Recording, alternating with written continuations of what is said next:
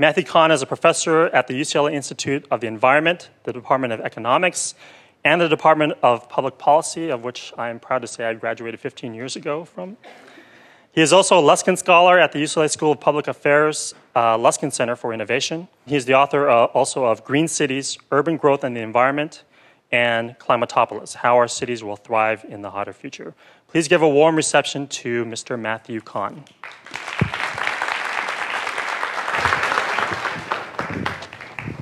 Folks, good evening. Uh, I'm thrilled to be here, but uh, you're looking at a man who doesn't have PowerPoint.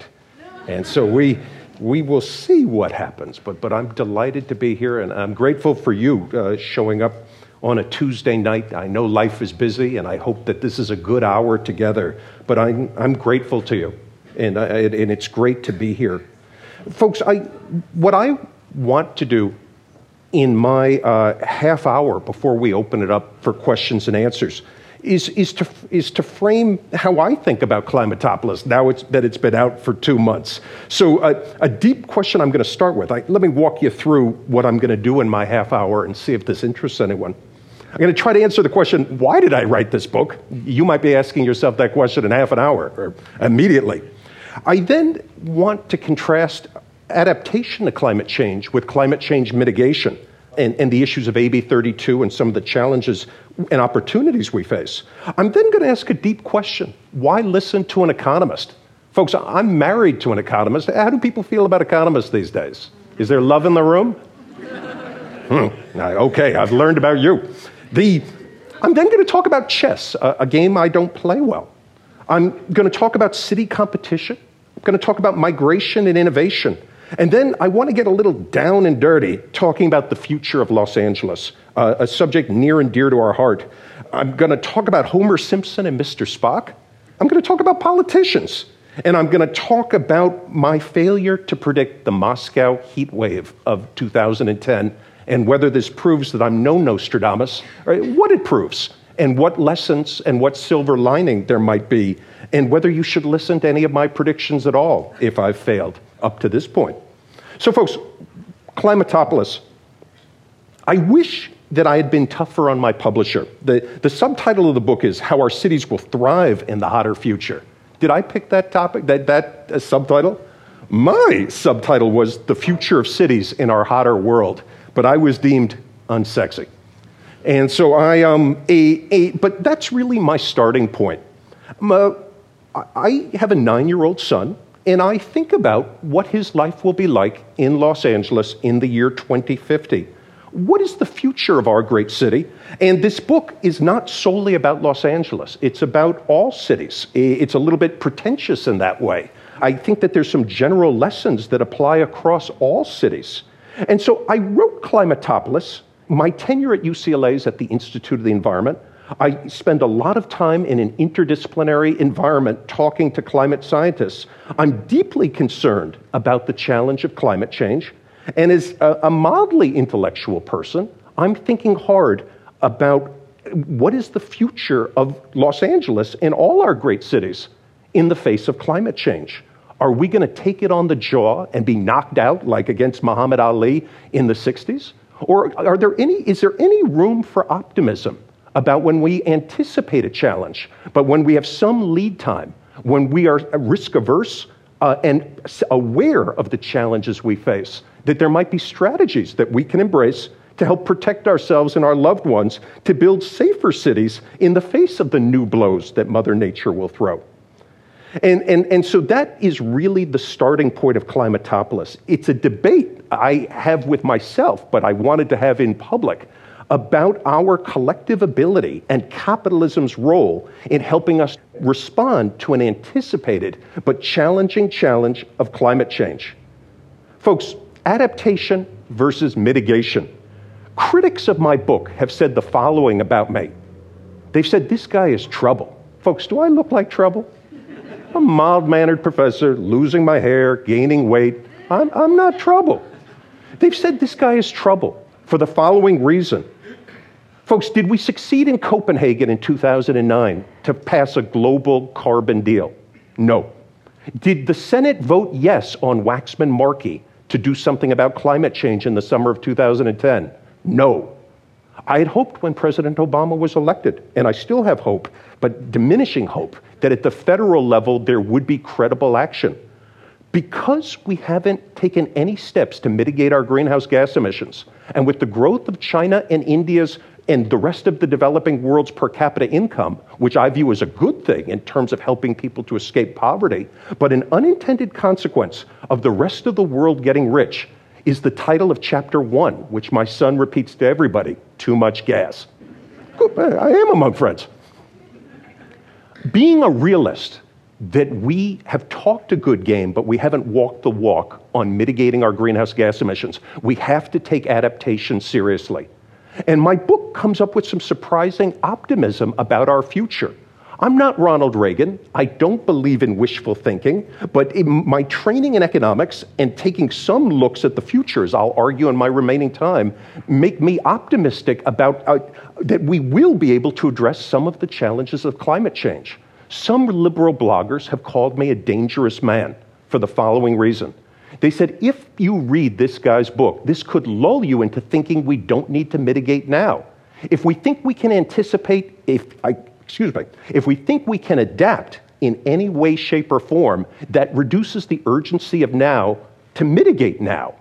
I understand what these bloggers are saying, but as a social scientist, I need to know the truth. I am not a political pawn in some bigger fight.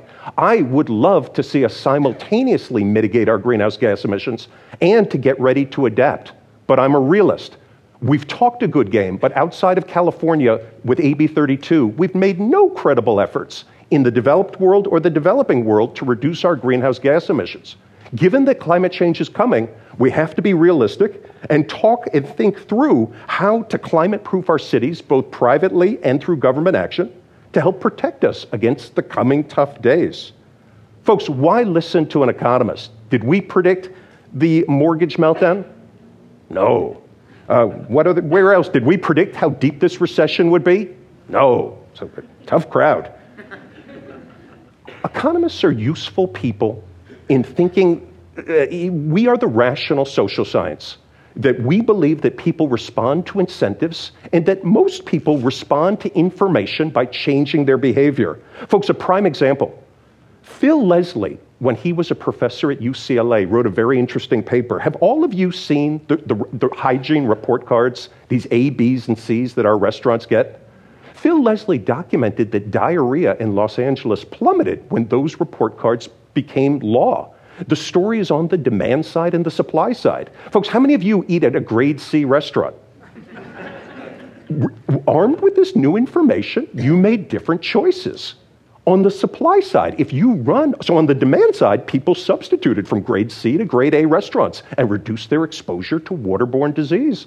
On the supply side, if I'm the owner of a restaurant with a C grade, I might call in the exterminators or ask my guys to wear hairnets or do what has to be done to get a better rating for my restaurant. But this simple approach of providing information changed behavior and helped to reduce public health threats in Los Angeles. And that's going to be a theme Folks, I believe in specialization. It's up to the climate scientists to, and, I, and it's up to climate scientists to use the best science out there to predict how different pieces of Los Angeles and different parts of the world will be affected by climate change. At UCLA, I have a colleague, Alex Hall. Folks, think of a checkerboard. He is taking the Los Angeles metropolitan area and he's partitioning it into checkers. And he's asking for individual pieces of Los Angeles, whether it's Santa Monica or far east from here, how will climate change affect different measures of climate, whether it's temperature, rainfall, other dimensions? And that's very useful information to help us plan for our future. As climate scientists generate this new trustworthy information, rational people, just as we read a newspaper, will update our beliefs based on this information and hopefully make better choices. And hopefully our politicians will too. And I'll come back to that in a moment. Folks, the chess analogy. I'm a bad chess player. If you play the white pieces, when you play chess, you have to think strategically. What is your opponent up to? What is your best move given what you think your opponent is up to? In the case of climate change, our opponent is Mother Nature, and I don't know if there's intelligent design there. But we, if we know that we don't know what she's going to do next, That's the beginnings of thinking subtly if we're risk averse, how we set up our lives, where we live, what we build our homes out of, what fail safe devices we have for our families when we have an unpredictable opponent. If you're naive enough to think that your opponent, Mother Nature, is predictable and that she's going to do what she's always done over the last hundred years because climate change isn't real, you could suffer because of climate change. But we are self interested. We only live this life once. We have the right incentives to think through whether we're truly at risk and to process new information generated by the climate scientists uh, to help us make better choices. And this re- collectively reduces the risk we face. City competition. Folks, suppose that a city like Los Angeles goes to hell. And I really hope this doesn't take place. I always buy my homes at the peak of the market. Did you know right now you can trade one home in Westwood for 100 Detroit homes? When I wrote that down, the Wall Street Journal published this because I asked a rhetorical question on my blog Is this a good deal? We have choice in this life. You didn't have to show up tonight. I'm grateful that you did. But the United States has over 300 major cities. And I'm, not, I'm even taking Canada out of the equation for now. If a city like Los Angeles or New York City became unlivable because of climate change, we could move to Fargo. We could rebuild our cities at other latitudes. And so migration is a strategy we have access to to protect us in the future. Uh, a, a second strategy we have access to is innovation. Folks, you've all been too kind to mention it, but I'm losing my hair. If I was the only person, well, I guess we haven't gotten to the Q&A yet. It, if I was the only person in the world with this challenge. Would any for profit drug company work for me to do the costly basic research to come up with a cure for my problem? Contrast that with climate change. If all 7 billion of us are seeking more energy efficient air conditioners, are seeking homes that don't flood, folks, do you smell a market? If 7 billion people all demand a product, this is how economists get labeled technological optimist. And my critics have said this lunatic thinks that climate change causes innovation. On some level, they're right. I am a lunatic. But the chain logic is the following because climate change will increase our demand for certain products to protect ourselves, whether it's floatable homes, whether it's food we can store if rainfall stops, whether it's more energy efficient air conditioners, this creates incentives for capitalists to do the basic innovation. So we have men and women seeking to develop the Tesla right now. In a similar spirit, there will be a huge Google like profit opportunities created by the demand that climate change will cause. And given enough time, if climate change unfolds gradually, I trust our capitalist firms, not because they're Mother Teresa, but due to the profit motive, to do the basic research because they want to get rich. And so the irony is that Homer Simpson's desperation and not planning for climate change actually creates a profit opportunity for the business people to sell him products when he is desperate. It could actually save Homer, is an irony explored in Climatopolis the future of Los Angeles in the face of climate change. Folks, a weakness in Climatopolis, I, I, do a couple of case studies in Climatopolis. I talk in detail about the challenges that San Diego will face. I talk about the challenges that Los Angeles will face. But both to the credit of San Diego and New York City, those two cities have commissioned detailed reports on how climate change will affect their cities. Los Angeles, and I'm sad to admit this, Los Angeles has not commissioned a crystal ball study of how climate change will affect the metropolitan area.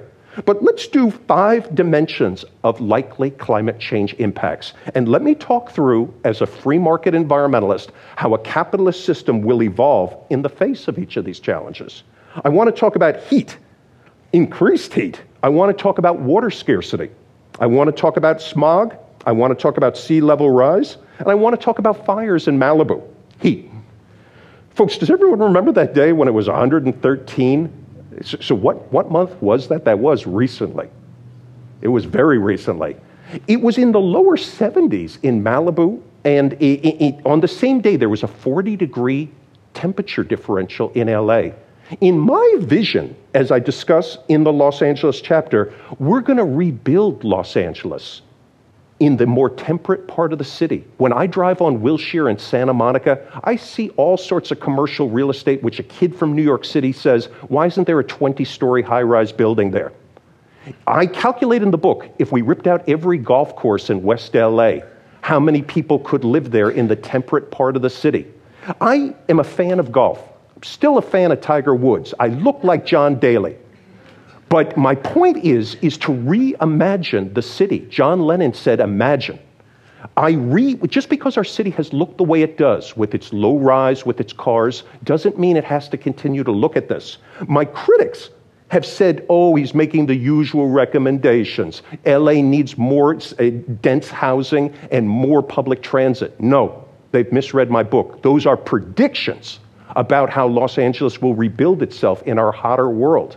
If it's 120 degrees in Riverside, there'll be increased demand to live in the temperate zone in LA, and we will build up in those locations. If local NIMBYism blocks new growth, then we're going to have to think about local land use controls and ways to encourage the efficient use of scarce resources. Land in LA, in temperate parts of the city, closer to the ocean, but outside the flood zone. I lived in New York City for years in high rise buildings. You can live like that, and they can be built without earthquake risk. The nerds at UCLA have figured out how to do that. Water scarcity. People make the point, the correct point, that LA faces a water issue. We're in a desert. Uh, climate change may melt the Sierra Nevadas. There's interesting issues of supply and demand for water. Folks, what does an economist say to increase scarcity caused by climate change? Let prices rise. Give peace a chance. The price of a gallon of water in Los Angeles right now is a half cent a gallon. Try to buy a Budweiser for that. There's a reason so many people have green grass and swimming pools in this town. And as an economist, people make better choices when they face the social costs of their actions. If we allow water prices to rise in LA, the scarcity problem would vanish. People would like my like what my wife did. She's from Berkeley, and we've adopted a Berkeley zero water landscape outdoors, and all of our neighbors think we're crazy. The water scarcity problem in LA would vanish overnight if water prices rose. There's ways to protect the poor against price gouging. I'm happy to talk this through with you. But in my world, as water prices rise, households would economize on water they would make they would demand more water efficient durables, toilets and other appliances that use water. And the, the miracle of capitalism would come out with cleaner, more energy efficient and water efficient products. Folks, sea level rise. There's certain parts of Los Angeles, and it, most of the parts of California at risk from sea level rise, according to the Pacific Institute, are, in a, are up in San Francisco. It's the job of the GIS, the mappers, to show which parts of California are most at risk from sea level rise. Folks, what does an economist say there? There, let's get the insurance industry involved. Would any for profit insurance firm sell you a cheap premium if there's a 99% chance of sea level rise where you live because of, of climate change? No.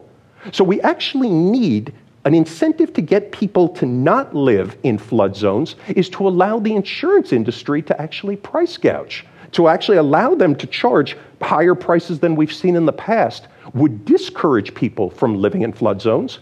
And eh, what I would encourage as a free market economist is if you want to live in a flood zone, you have to build your house out of materials that don't flood or that are resistant to flood, and then you would get a discount.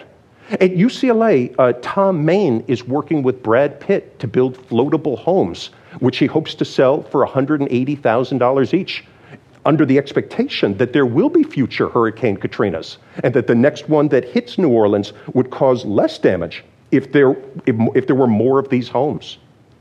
Fire. It's been claimed that climate change will increase fire in the Malibus and in other areas at this uh, forest urban interface. Similar solution with insurance again. If you want to live in a fire zone, you have to purchase more expensive insurance. The insurance industry has the right incentives because they go broke if they charge prices that don't reflect the underlying risk. The insurance industry has the right incentives to charge higher prices for premiums, and this will send signals to people. So, in my world, insurance would be more expensive in those parts of Los Angeles, just like insurance is more expensive in earthquake zones Insurance should be more expensive in those parts of Los Angeles at greater risk because of climate change, and those areas not at risk, according to the climate scientists, should have a price discount, and that would provide an incentive to build housing in the safer parts of the city, and collectively, that aids adaptation. Homer Simpson versus Mr. Spock. Mr. Spock, we don't worry about. The rational Vulcan anticipating climate change makes a series of, takes a series of proactive steps to protect his family. Rather than being a passive victim in the face of the expected challenges we face, he migrates to a safer area. He builds his home out of safer materials. He has access to a whole set of coping strategies in the face of climate change. If we are concerned that there's other people, uh, so Rush Limbaugh has made fun of me on his radio show uh, if you want to see something funny, Google Matthew Kahn and Rush Limbaugh and take a look at our fight with each other.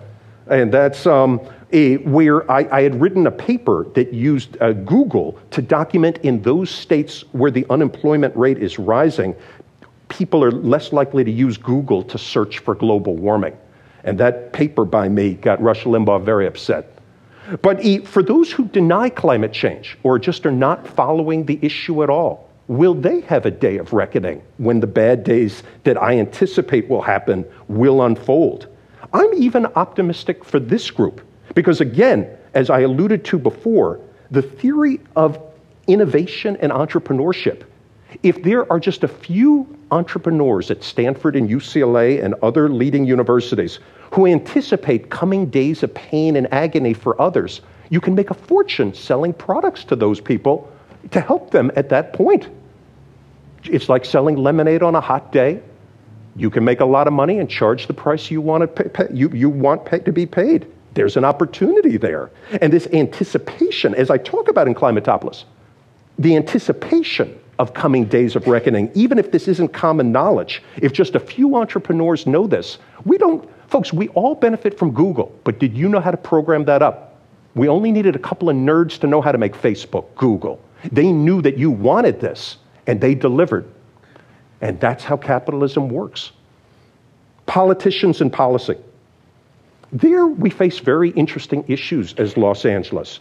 There are winners from the status quo if we don't allow insurance prices to rise in fire zones, if we don't allow water prices to rise, even in the face of scarcity. There are winners from the status quo. Will politicians be proactive? Folks, Mike Bloomberg in New York City, he won't be mayor in 2030, but he just commissioned a major crystal ball study. So if you type into Google Bloomberg and plan New York City 2030, he's asking the New York City nerds at Columbia University to come out with detailed plans of how every inch of New York City will be affected by climate change. I talk about that in the New York City chapter of Climatopolis. It remains an open question how that information will affect private choices of Don Trumps and Derek Jeters how it will affect the choices of municipal government. But at least he's collecting that information. This is a first step in being proactive in the face of change. Folks, I have two last comments. Several pieces of the media have reviewed my book, including The Economist, The Financial Times, The New York Times, just recently, uh, the Los Angeles Times in a very strange review. I hope Emily Green is here to discuss her review. I'm looking for her. My book is about incentives. That word was not in her review. She said, I don't know how to spell the mayor's name. She said that I am not an expert on Salt Lake City. I plead guilty. My book is a book about incentives and the belief among economists that when you have that climate change will create out of just self-interest and protecting yourself Climate change, the anticipation that climate change could cause great damage to our families, gives us the right incentives to do the research, to be attuned to new information generated by the climate scientists, to minimize the risk we collectively face. My critics have thrown some good punches. They said, you know, Kahn talks, so the economist said he's not funny. And that hurt very bad because I, I, wanted to read a, a, page or two to you. The, the book tries to be funny. So the economist said he's not funny. And that hurt. They then said he's not smart or not as smart as he thinks he is. And that hurt. And that got my mother mad. they pointed out the following truth. In my book, my publisher, did, did any of you read the book of lists as younger people? So in the 1970s, there, was these books of lists of people who died on the toilet, and, and, and, and, and we are videotaping. We, the, so to make my publisher happy, I named names of those cities. I said, here's five cities who I think are pretty resilient to climate change. And my publisher said, Matt, this will help sales in those cities. And in fact, uh, Salt Lake City is now blogging about the book, saying, we don't believe any of this climate change stuff, but this coastal guy thinks we're a pretty cool city. And it, I named Moscow. Why did I name Moscow? It's to the north and it's off the water. And my deep concern about sea level rise and the unpredictability, if that's a word, of sea level rise made me focus on cities inland. There was a terrible heat wave in the summer of 2010 that killed thousands in Moscow. Not funny, a tragedy. People have said Kahn is no Nostradamus. He, he didn't foresee this heat wave. Why should we listen to any of his predictions? And what I've said to my critics, and you can read this if you Google Matthew Kahn in Moscow, is the following I speak in riddles to my students. I say, Fool me once, shame on you. Fool me twice, shame on me. The real test of Climatopolis is not that thousands died from that unexpected heat wave. Folks, there's that song by the rock band The Who, We Won't Be Fooled Again. Now that the people of Moscow have tasted a heat wave, the prediction of Climatopolis, I'm going to wave my book. So, is this some Jimmy Stewart movie? I, um, the prediction of Climatopolis is that self interested men and women will buy an air conditioner. They will bring in green architects to redesign their buildings now that they have suffered the pain of a heat wave. And I have bet some of people who have attacked me that future heat a silver lining of the Moscow heat wave, is that fewer people will die from future heat waves. That is the test of, that is the market test of proactive optimism. If we're passive victims, I punch you in the nose. You say, oh, I threaten to punch you again, and you just sit there and do nothing. A serious person, after being punched in the nose once, either takes some boxing lessons, learns to duck, or pays a bully to knock me out. You have a set of strategies to protect yourself when you face the same challenge twice. Fool me once, shame on you. Fool me twice, shame on me. The test of Climatopolis it, eh, the silver lining of disasters is, is in their salience of how it wakes us up. Of what, eh, so Al Gore's Inconvenient Truth, he made that movie to try to shock us into action to mitigate carbon and to, to, to, to recognize climate change as a real threat. Some say he overdid it. There's interesting issues of what do we find salient? What does it take to wake up a slightly sleepy populace? And there can be a silver lining from such natural disasters. So, again, the test of Climatopolis is when we are shocked, what actions do we take to protect ourselves so that we don't suffer as much from the next one? Because climate change, like in New Orleans, is going to hit us with more shocks of greater intensity. A proactive, forward looking people take steps proactively to be ready. Folks, last point Titanic Redux. So I never saw Leo DiCaprio's movie. But as it's been explained to me, in uh, 1912, there were a bunch of people aboard a ship, a ship that couldn't sink. An iceberg was spotted, and, eh, eh, but it never occurred to anyone that an iceberg could sink this ship, and by the time they spotted the iceberg, it was too late. I talk in Climatopolis in a bad, mixed up analogy that this makes no that, this, that we are not the Titanic we, are, are, we, we, have, we know that we don't know what climate change has in store for us. If we're risk averse, and we've shown that we are, we buy insurance, we take a whole bunch of steps like locking our homes at night, not going out at night if you think you're in a tough neighborhood. We take steps to protect ourselves. You only live life once. You have the right incentives to be proactive when you face a known but unknown challenge of climate change. And so, on that note, does anyone want to name a page? And we'll see if there's anything funny on that page. 58. See if I talk about my mother. Although coastal cities are beautiful, if we really do fear what climate change has in store for us, many of us will move inland. If we're convinced that climate change will take place gradually, meaning that we will not wake up one morning and find that the sea level has risen two feet, then we can wait and see. If climate change does raise the sea level, we will retreat from the coasts and invest in raising the structures that are close to the coast. So, what I meant by that was that uh, how many people saw the first Superman movie where, where Lex Luthor was investing in that territory just east of California as he was getting ready to nuke California? So Lex Luthor was, a, I talk about that in the book. So tough crowd. Folks, one more page, and then I will wrap up talking about carbon mitigation. 123. People are regretting coming out. There's nothing inherently productive about Manhattan. Its soil and climate do not foster productivity. Despite these facts, it attracts the very best lawyers, doctors, financial experts, and executives in many fields. It's a productive place because of the selective set of superstars who choose to work there. So, folks, and I say the same thing about Los Angeles, so nobody get huffy. Los Angeles and New York City are superstar cities because Kobe Bryant and my colleague Ron Artest live here. A city like Detroit is poor because the skilled do not want to live and work there. If a city, and I skip this point under city competition, if a city were foolish enough to not address climate change, and if climate change started to throw body blows at it, the mobile, footloose skilled will leave, and that city will become Detroit today. The golden goose of cities today are attracting and retaining the skilled. The, the key for why some cities are rich and others are poor is not having a port or having the steel industry. San Jose was not rich in the recent past. It, it, it is attracting and retaining the skilled. The footloose skilled value quality of life. Climate change is likely to shake up the rankings of which cities are hot and which cities are not.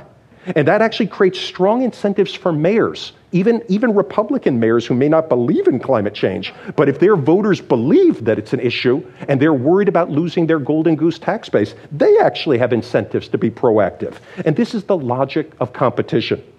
Folks, let me wrap up on AB 32, and then I'd love to open it up to, questions. There's going to be, I believe, the elections on Tuesday. I am on record as a strong supporter of AB 32. And so there's a zillion things to keep straight. We're supposed to oppose Prop 23, and we're supposed to support AB 32. And I, let me explain. And it's related to the conclusion of the book. And I, it would be hypocritical of me to push my political views on anyone, but let me explain. And this is a good conclusion. The whole world is not taking action to reduce our greenhouse gas emissions. We need somebody to step up and be a leader.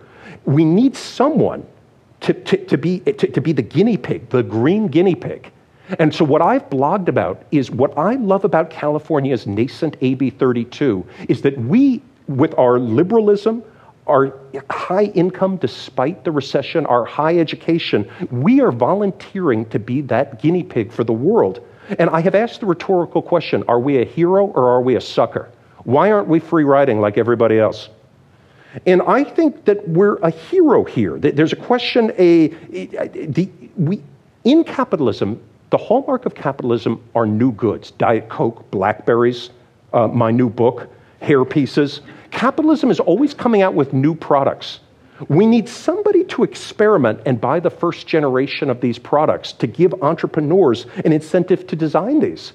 If there was no market and if nobody wanted an energy efficient car, no one would do the upfront research to come up with one. So, California, the, and once a good idea is discovered, it becomes a world public good that can diffuse to India, China, and everywhere. So, the key, we need we need the win win of world economic growth and reduced greenhouse gas emissions. To uncouple greenhouse gas emissions from economic growth, we need game changing new technologies. And those are only going to come about if some major economy, I wish it was the whole world with a, a, a, cap and trade, but that's not happening. I wish it was the United States through credible carbon incentives. But I think that California can start this green chain reaction and it will be easier to adapt to climate change if we take more efforts now. So critics say, they say, green economists, do you know what you're saying? California is just a fifth of the nation, and the United States is just a fifth of the world. So if California turned off its emissions, that would just be a 4% reduction in the world's emissions, and India and China are quickly going to uh, produce that anyway. The argument is, is our nerds, this Reese's peanut butter synergy, between the, the, innovation, the venture capital, and Sacramento's politics will, uh, will create technological advance that can then diffuse across the whole world and decouple uh, economic growth from greenhouse gas production. And it will be easier to adapt. And my son will have a better life in 2050 in Los Angeles uh, if we take these actions now. Folks, thank you very much.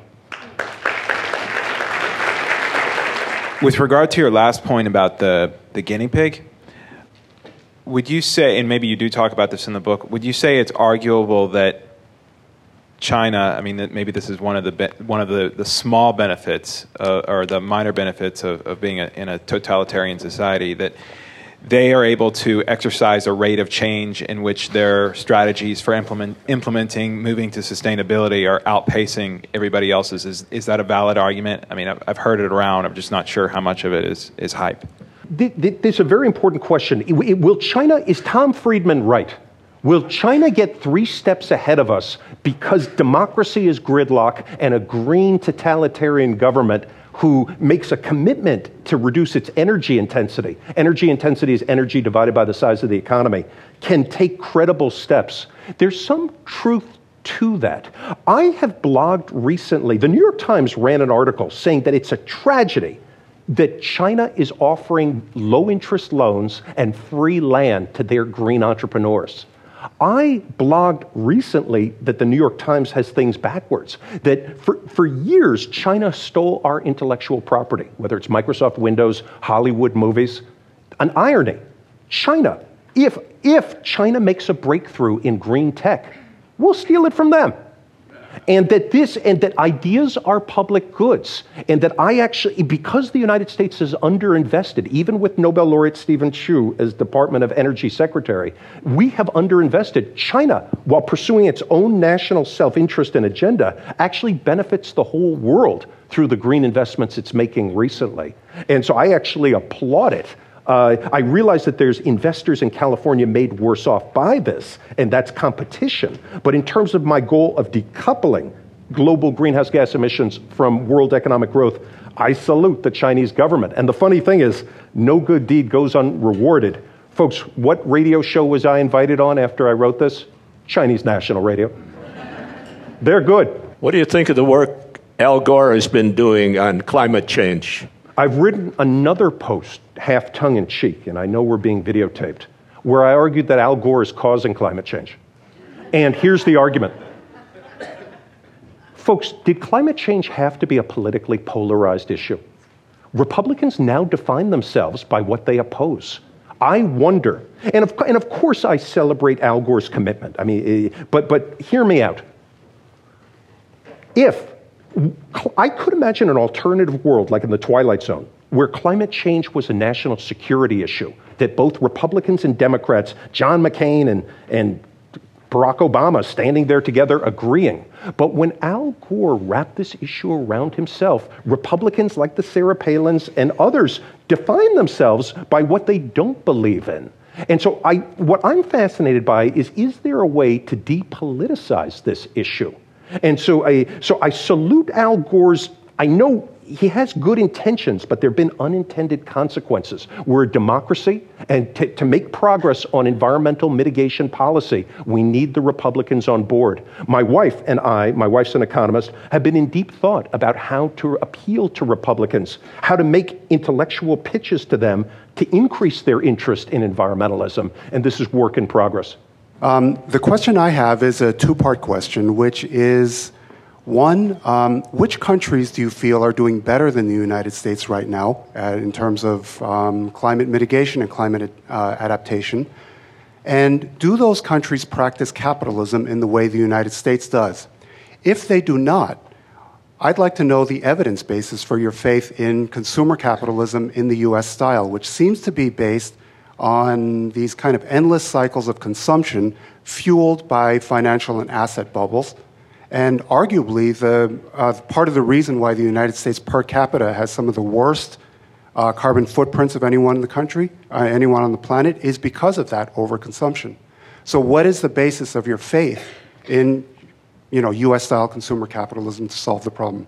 I have some quote which says the delicious irony here is that capitalism has caused climate change, but will help us to adapt to climate change. Let me unpack his questions because all of these questions are excellent, but, but he, he bundled several good shots in a minute. So I, I, I, I, deeply respect that, and I um, have, have a deep respect for, for uh, USC even without Pete Carroll. And that's um, to his first point nations that have, been, have done better than the United States, there's many. I wish that the United States had Europe's density and gasoline taxes. Uh, and, and I talk about that in the book. Uh, that, that, I, and of course, w- w- the political equilibrium, of course, is that that's not possible, no new taxes. But I would love to see the United States have the taxes that I saw in Rome a, a, a gas taxes. And in England, you get a smaller vehicle fleet, you have a constituency using public transit, you have people living in high rise housing, you have less suburban sprawl. He's absolutely right. On the topic of which cities around the world have been able to adapt, I'm in discussions with the World Bank about how to do that. I think that that's an excellent question. I published a paper a couple of years ago called The Death Toll from Natural Disasters. Chile and Haiti both suffered earthquakes a couple of years ago. Chile's was much worse on a Richter scale than, than Haiti's, but many more people died in Haiti than in Chile. So, a point of my 2005 paper, The Death Toll from Natural Disasters, is that richer nations are better able to, to withstand the same shock for the usual reasons better zoning, living in better buildings, better health care, uh, be, better proactive warning systems. But his point, so, so, so to, to, to his point, and to celebrate his point again, in the absence of a carbon incentive, in the absence of a carbon tax, capitalism, just as Jared Diamond said it would, has really jacked up greenhouse gas emissions. That's why chapter one is called Too Much Gas. I would say that that's distinct. So I'm going to repeat myself, but, but I promise to wrap up. Capitalism is the villain. In the absence of a carbon incentive, capitalism is the villain in increasing greenhouse gas emissions. He's absolutely right. But for the reasons I sketched earlier, I am confident that capitalism helps us to adapt some of the consequences that climate change will pose. But I'd, I'd be happy to speak with him more. And, and there's some truth to his point, and this is why we are a social science and debate. You mentioned being a proponent of raising the cost of water, but how would you ensure that people in poverty would have an adequate supply and have adequate access to what is uh, a necessary resource to survive? This is a crucial question, and my students at UCLA worked me over good on this very topic yesterday. And this is what I said to them, and they just sneered at me, but they wrote it down. there would be a two step process. I if I were our king, and I know that no one would vote for me, I, I do, wait, I will not say that on tape. The, the first step would be to talk to a human rights advocate who is trained in public health and to ask him or her what is the basic water allotment a person needs to have a good day. Suppose that that's 100 gallons, and I'm just making up a number it would be the responsibility of a free market environmentalist, whatever is the price of water, we would need to write a check to every poor person who qualifies so that they could afford that basic bundle of 100 gallons at the new market price. Because he's absolutely right. If we allow water price gouging, but we don't provide the poor with supplemental income, they could die under this regime. And so, what economists would say, and this is an old idea of Milton Friedman's, is to make the poor whole to keep their purchasing power up in the face of the new pricing incentive. Give them enough new income so that they could afford that baseline bundle, even facing the free market price. Now, you might call me a pie in the sky dreamer, saying that no politician would implement that, but I would insist that we implement both policies for the reasons he alluded to. You talk a lot about incentives is there a place for mandates? In other words, if we have people that want to buy in flood zones or fire areas, it seems that insurance really will only work if you mandate that people buy that insurance. Otherwise, their houses will burn up, and then we'll all feel bad for them, and the government will pay for them to move or build another house. I actually want to do some research with the insurance industry. And so, so, this issue pops up with health insurance that healthy people don't want to buy insurance, and so we get adverse selection. That the, the old joke uh, the average person who wants insurance is sicker than the average person in society, and insurance companies lose money on that group. You're telling an interesting economic argument of sort of moral hazard. People who anticipate that the feds will buy them out Wall Street, knowing that they were too big to fail, what did they do, my friends? We know. And so Chicago economists, including Casey Mulligan, said there should have been no bailout of Wall Street at all. Teach these guys a lesson, be, be credible. And, and people said to the University of Chicago, What are you smoking? But, but, but you are raising a key issue that if you anticipate a moral hazard, if you, if a person is more likely to smoke in bed if they know that if their house burns down, somebody will buy them a new house.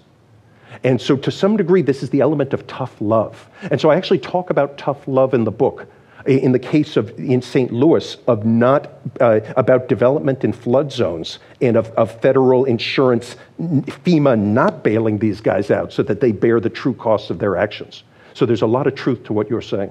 Um, I'm wondering if you could expand a little more on the politics and policy at the local level in Los Angeles, um, particularly um, thinking towards how we can push our politicians and leaders um, to start thinking about mitigation, um, what land use you know, decisions we could make now before the city gets knocked on its head a few times. One of my goals as a statistical nerd, and I know that I share this with the leadership of the Luskin Institute, is that we come up with benchmarks. So Santa Claus knows who's naughty and nice. There's fascinating issues of whether concerned voters have benchmarks for how their politicians are doing.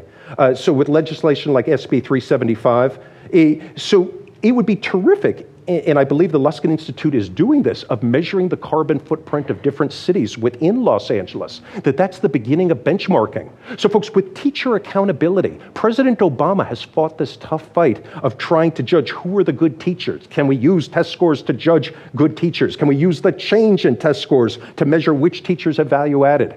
I hope not. You should see how my students do on my exams. The, um,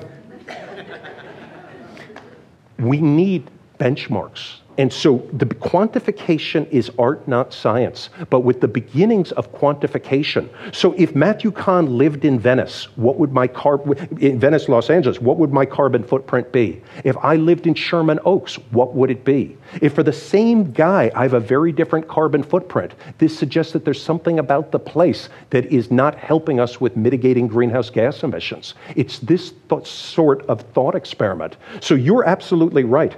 Los Angeles has responsibility in terms of reducing its greenhouse gas emissions, that's mitigation, but also protecting the populace from the coming climate change challenge. AB 32 is mostly focused on mitigation.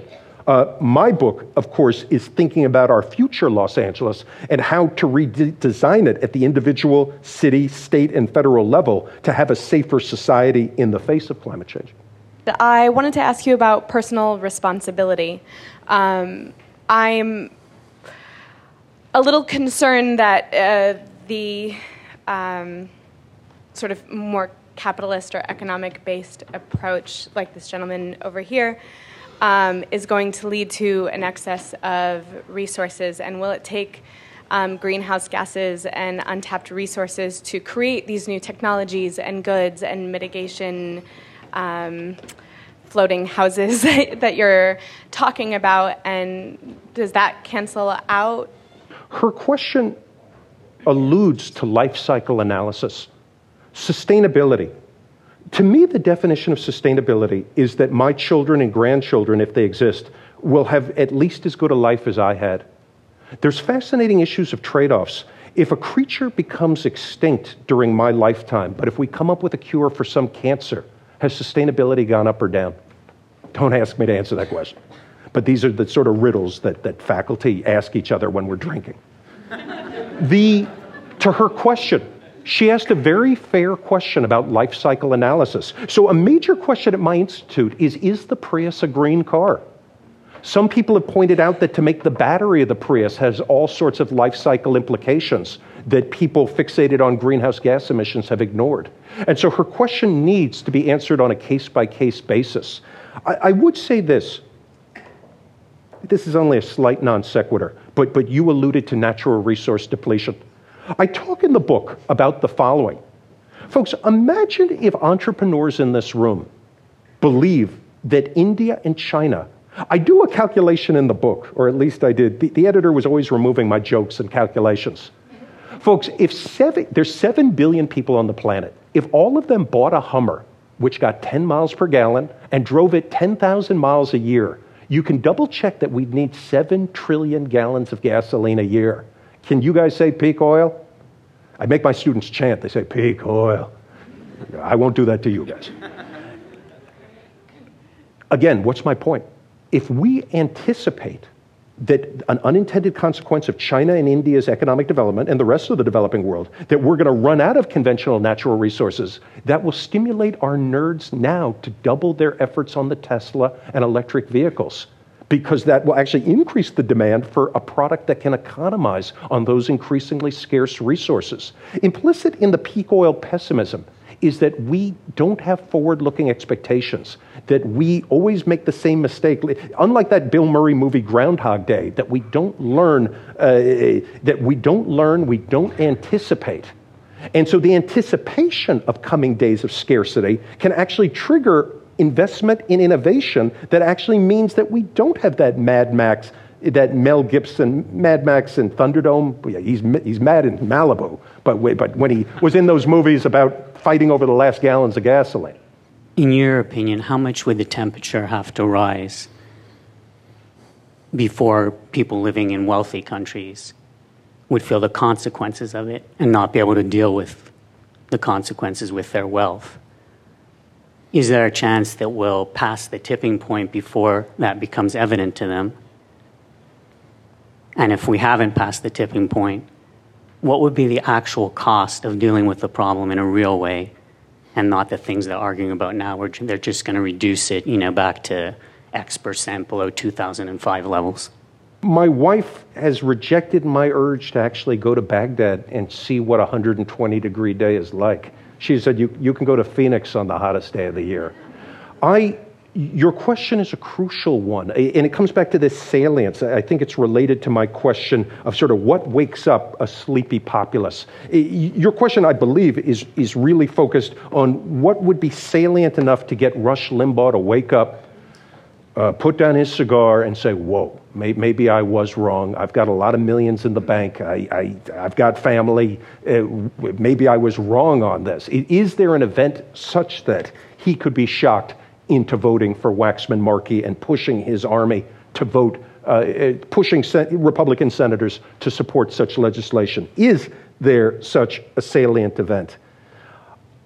When it's 120 out, what I'd like to know and what I spoke to the World Bank about is what do people do? In, in Spain, they have the siesta. There's a whole bunch of strategies that over the centuries people have come up with to protect themselves. I would want to attach thermometers to people in different countries of different income levels in different cities and then see what are they actually exposed to when outdoors are cooking. Of is there a basement? Are there cooling facilities that allow them to stay cool? At ucla school of public health my colleague hilary godwin is working in immigrant communities in east la to direct people who don't have cars and many of whom don't speak English of where are the cooling centers so that on the hottest days of the summer, these individuals aren't cooking uh, out on the road if they have the flexibility in their schedule to head to cooling centers.